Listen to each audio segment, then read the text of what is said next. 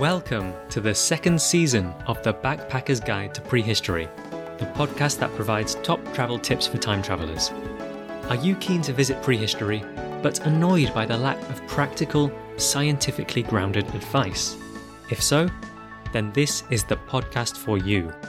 Across six brand new episodes, I'll be asking experts in paleobiology about the most interesting, exciting, and important aspects of our planet's past.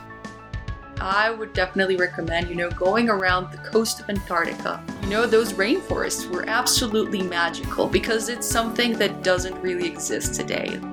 Some of these things, even in the Silurian, could get to be a meter, a meter and a half long.